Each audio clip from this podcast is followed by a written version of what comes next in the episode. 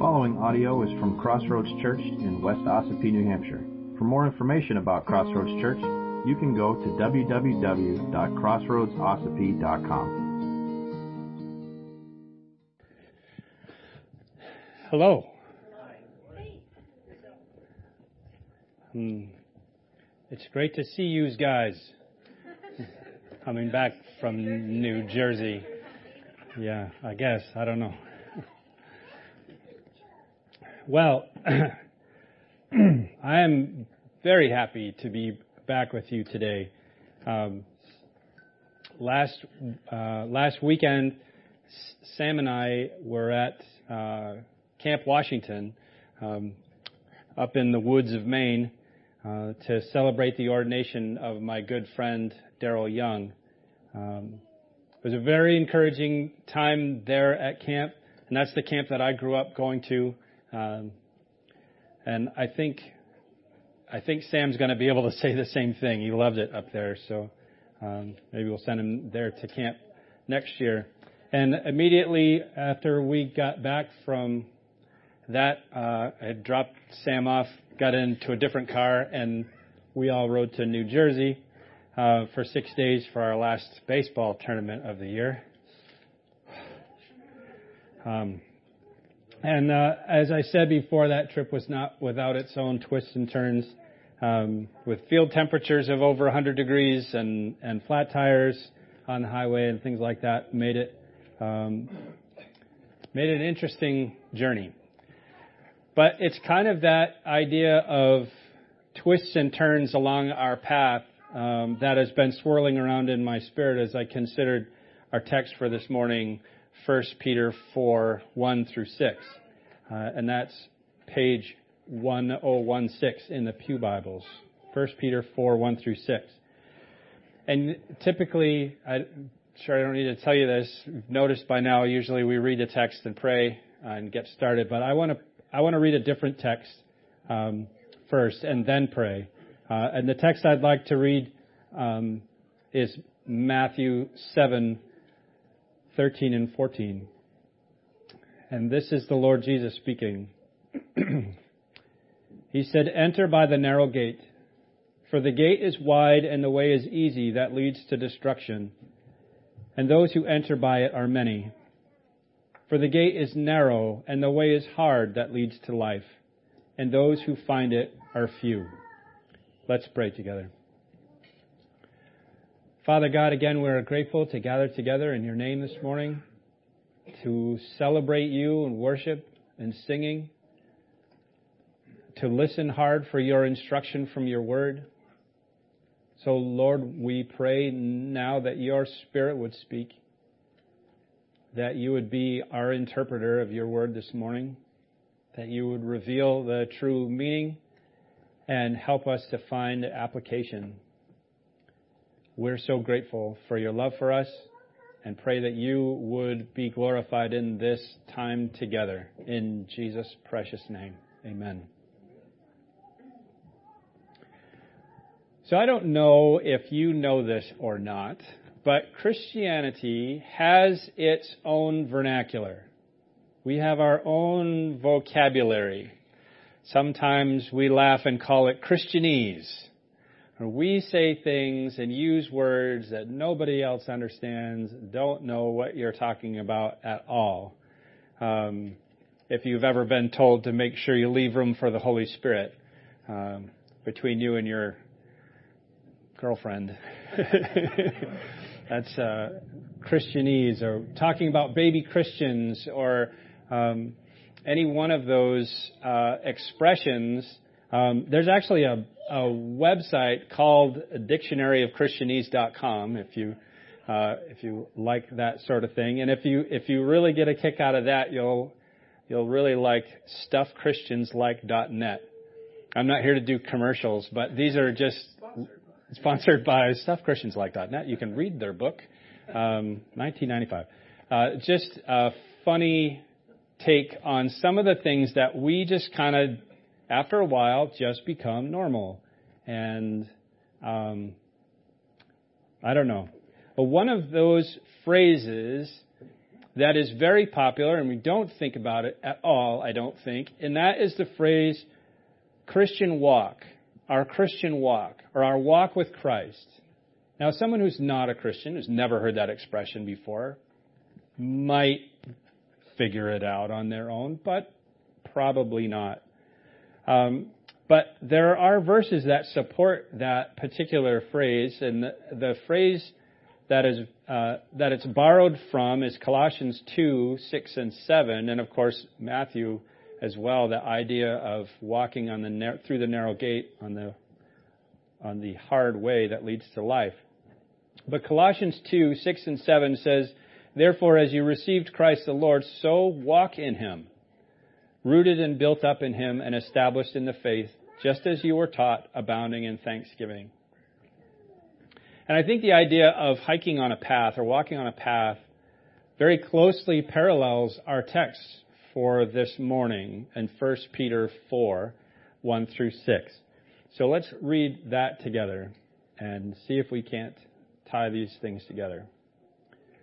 1 Peter 4, 1. "Since, therefore, Christ suffered in the flesh, arm yourselves with the same way of thinking.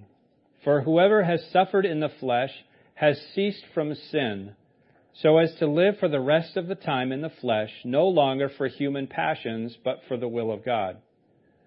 For the time that is past suffices for doing what the Gentiles want to do, living in sensuality, passions, drunkenness, orgies, drinking parties, and lawless idolatry. With respect to this, they are surprised when you do not join them in the same flood of debauchery, and they malign you. But they will give an account to him who is ready to judge the living and the dead. For this is why the gospel was preached even to those who are dead, that though judged in the flesh the way people are, they might live in the spirit the way God does." So you can obviously see the path analogy there, right? Well, maybe in a minute. 10 years ago on Father's Day, my dad and I went on a memorial fishing trip. My grandfather had died that spring, and we wanted to do something to honor Grandpa on Father's Day.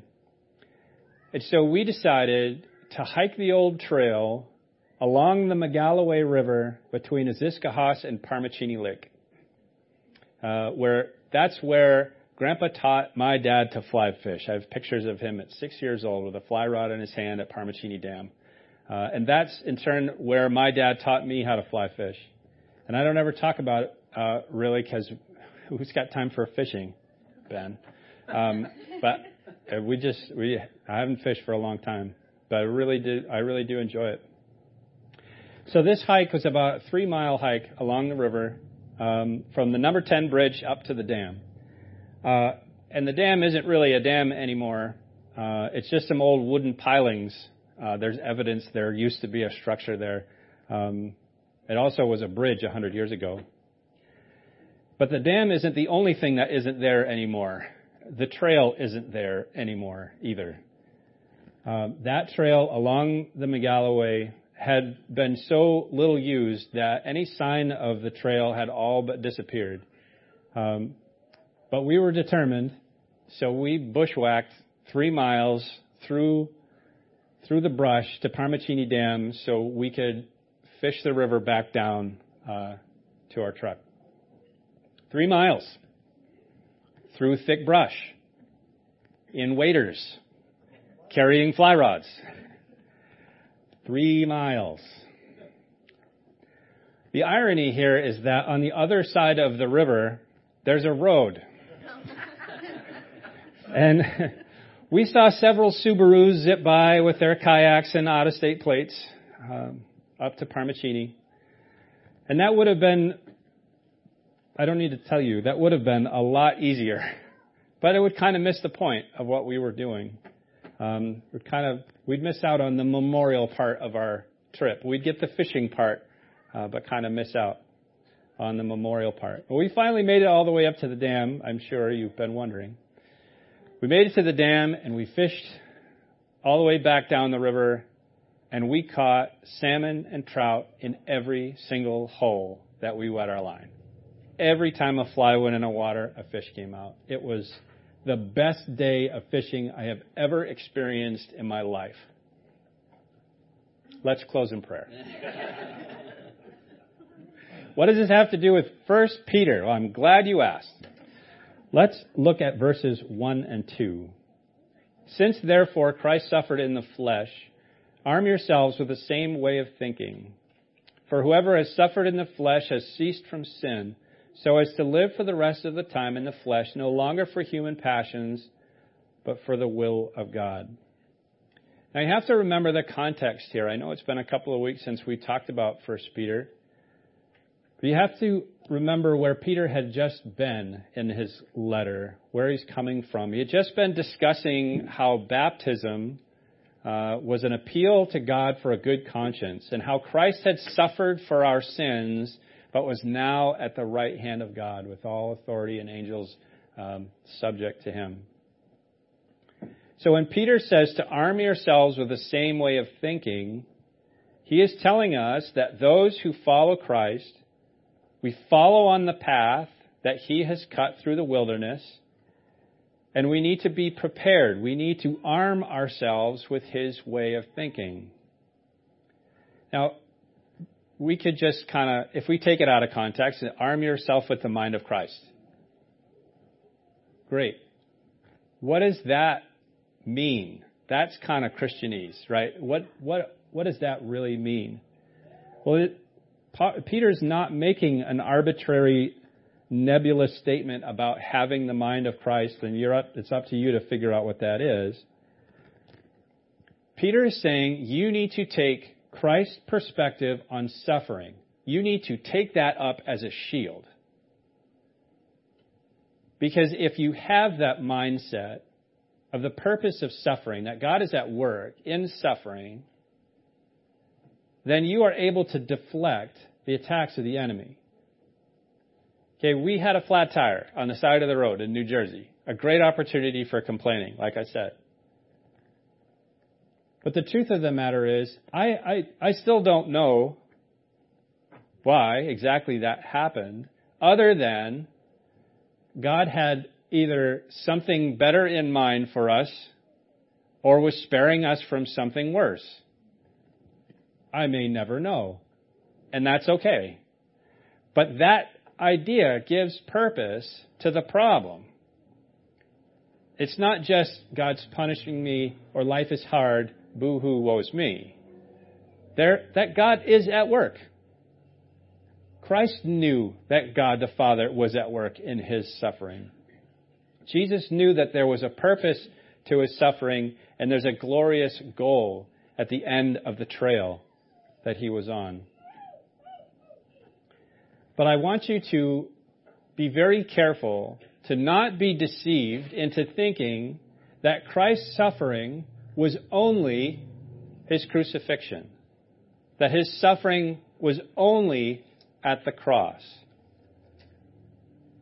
It certainly culminated there at his death, but it began at his birth. He was faced with all the same temptations that we are. He suffered through temptations, just like we do. Yet he did not sin. He didn't give in. He followed the law of God, and he followed the will of God to perfection. And he was constantly assailed by the temptation to stray from the path, to find an easier way, to reject the end goal and avoid all the trouble, to join the Subarus on the other side of the river. But that's not what he chose to do. He chose to endure the suffering. He chose to bear up under temptation. Now, we can read the scripture that when Satan appears and tempts Jesus in the wilderness, well, that's not the only time, friends. That's not the only time that Jesus was tempted. It was a constant battle, just like it is for us. Jesus chose to bear up, to continue blazing the trail that God the Father had laid out for him. And at the end of that trail was a glorious reward for him and for us who believe in him. That glorious reward is an end to sin. and a reunion with our Heavenly Father. When we come to faith in Jesus Christ and repent of our sin, temptation to sin no longer has any real power over us. Sin no longer has mastery over our lives. Do you know that? Do you feel that? No. If you're like, yeah, you're wrong. No, man. I mean, sin is constantly nagging us. We're constantly facing temptation for whatever. Those apart from Christ don't know the freedom from sin. The freedom that is real to us, whether we feel it or not. The truth is, we are set free from sin. We are no longer slaves to sin. We do have freedom. And those apart from Christ don't know this freedom. The truth is, those of us who walk this path with Christ seldom know this freedom either, even though it is very real. And it's not because that freedom from the power of sin isn't real, but it's just because we choose to allow the power of sin to control us. We choose to let sin win. We choose to let temptation take us off the path. And as we walk along the path that Jesus has cut through the wilderness of this life, it's easy to lose the markers of the trail. It's easy to get lost. Sometimes the trail that Christ has blazed is not a four-lane highway. It is not 495. It may feel like the George Washington Bridge at times. But it's hard sometimes to see through the bushes and trees and to see where to go next. Sometimes it's tempting to just find another way around those obstacles in front of us, when the truth of the matter is the trail goes straight through. We say, Dad, why don't we just walk along the river? I mean, at least we won't be getting branches in the face. Path isn't on the river. Dad, I think there's a logging road up here. Look, it's clear up there. The trail doesn't go up there. It's right here. And it's hard. But it's that suffering, that bearing up under trial, that consistent turning from temptation to sin, choosing not to follow the passions of the flesh, that reminds us that the power of sin over our lives really is broken. We don't have to stray from the path. We don't have to. You don't have to leave the path. And I don't know how to say this any clearer. If you belong to Jesus, every time you leave the path, it's because you choose to. Every time we sin, if we have faith in Jesus Christ, every time we sin, it's because we choose it.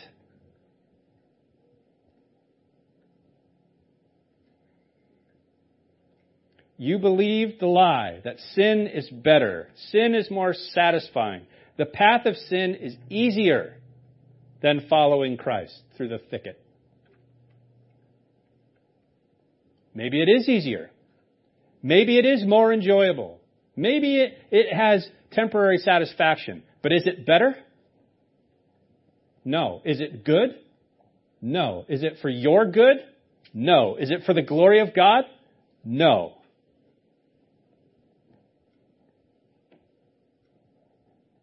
If we acquire the mind which is done with sin,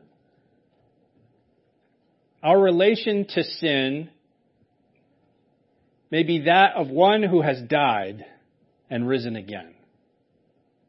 Dead to sin and alive to Christ. That's what Peter was talking about with baptism, because that's what baptism symbolizes. The death of our old man, our old way of life, and resurrection to new life in Christ as a new creature. A whole new person. Robert Jamieson wrote, "The Christian is by faith one with Christ, As then Christ by death is judicially freed from sin, so the Christian who has in the person of Christ died has no more to do with it judicially, and ought to have no more to do with it actually. We're no longer under the penalty of sin through faith in Jesus Christ.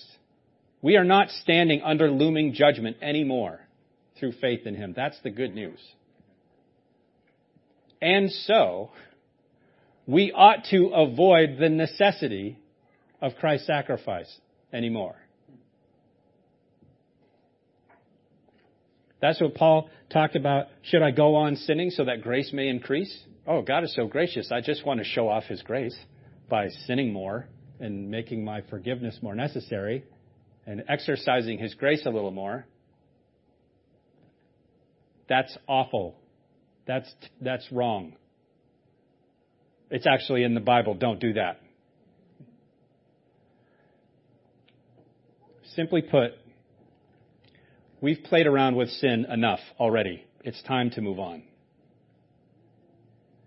When we become dead to the flesh through faith in Christ, we can have no more to do with sin, that it should reign in us and exercise its power over us. Now, I don't know if you heard me just say it's possible for you not to sin anymore. I'm not trying to create a perfect utopian cult here. What I'm saying is that it is possible for you to choose not to sin. It's possible. Peter gives us that reminder in verses 3 and 4. He also reminds us that we are not the only ones who are aware of our past and our choice to follow this new path. Verse 3 says, "For the time that is past suffices for doing what the Gentiles want to do." Gentiles is just anyone who is not a believer in Jesus. This is not someone who is not Jewish. This is someone who is not a believer. The Greek word is more, it's ethnos, it's the people. It's the people apart from Christ. The past suffices for doing what the Gentiles want to do, living in sensuality, passions, drunkenness, orgies, drinking party, and lawless idolatry. Do we need to do a word study there? I think it's relatively clear what Peter means. With respect to this, they are surprised when you do not join them in the same flood of debauchery, and they malign you. But they will give an account to him who is ready to judge the living and the dead. For this is why the gospel was preached even to those who are dead, that though judged in the flesh the way people are, they might live in the spirit the way God does.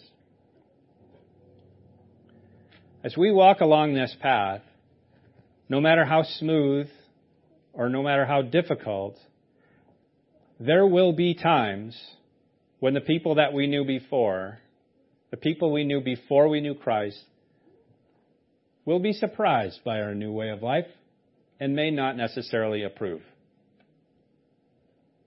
They may be standing over there next to their Subaru on the other side of the river saying, "You started on the number 10 bridge like the rest of us. Why are you over there in that mess? Why don't you come over here? It's so much easier. You were on this path before. You're an idiot for being over there in the woods." Many of us, I'm sure, have been made fun of or questioned by those we know and love that don't understand why we act differently from before we knew Christ, or will remind us of how we were and what we used to do and use those times to accuse us. I'd like to say that never happens to me because I've been a Christian for 500 years, but that's not true. I got that even this past week. Remember what you said in sophomore English class? I kid you not, that happened this week. But what we were is not what we are now. The old has gone and the new has come. In Christ, we are new creatures. We are a whole new kind of thing. And though there may be those on the far side of the river with the nice smooth road in their Subarus and kayaks laughing at us, winding our way through the thicket and the pucker brush, judgment is looming for those who are apart from Christ, for those who reject Christ and his way. We are on the trail that Christ has blazed for us, regardless of what they think. They're going to have to answer for the way they think and act. Just like we were standing under that same judgment before we came to faith in Christ. And the statement in verse 6 is tricky. For this is why the gospel was preached even to those who are dead, that though judged in the flesh the way people are, they might live in the spirit the way God does. Now, this could be referring back to what Peter said in the previous chapter about Jesus preaching to the spirits in prison. Remember that? I don't think I'll ever forget. But I think a more obvious meaning in a plain reading of the text is that the gospel had been preached to people who have since died at the writing of this letter. And though their flesh died as if they had been judged, by faith in Christ, they still have eternal life, just as we've been promised in John 3:16. For God so loved the world that he gave his one and only Son, that whoever believe in him shall not perish, but have eternal life.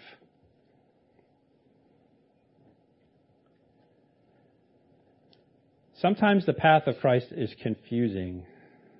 Sometimes it doesn't make sense. Why would he drag us through this mess?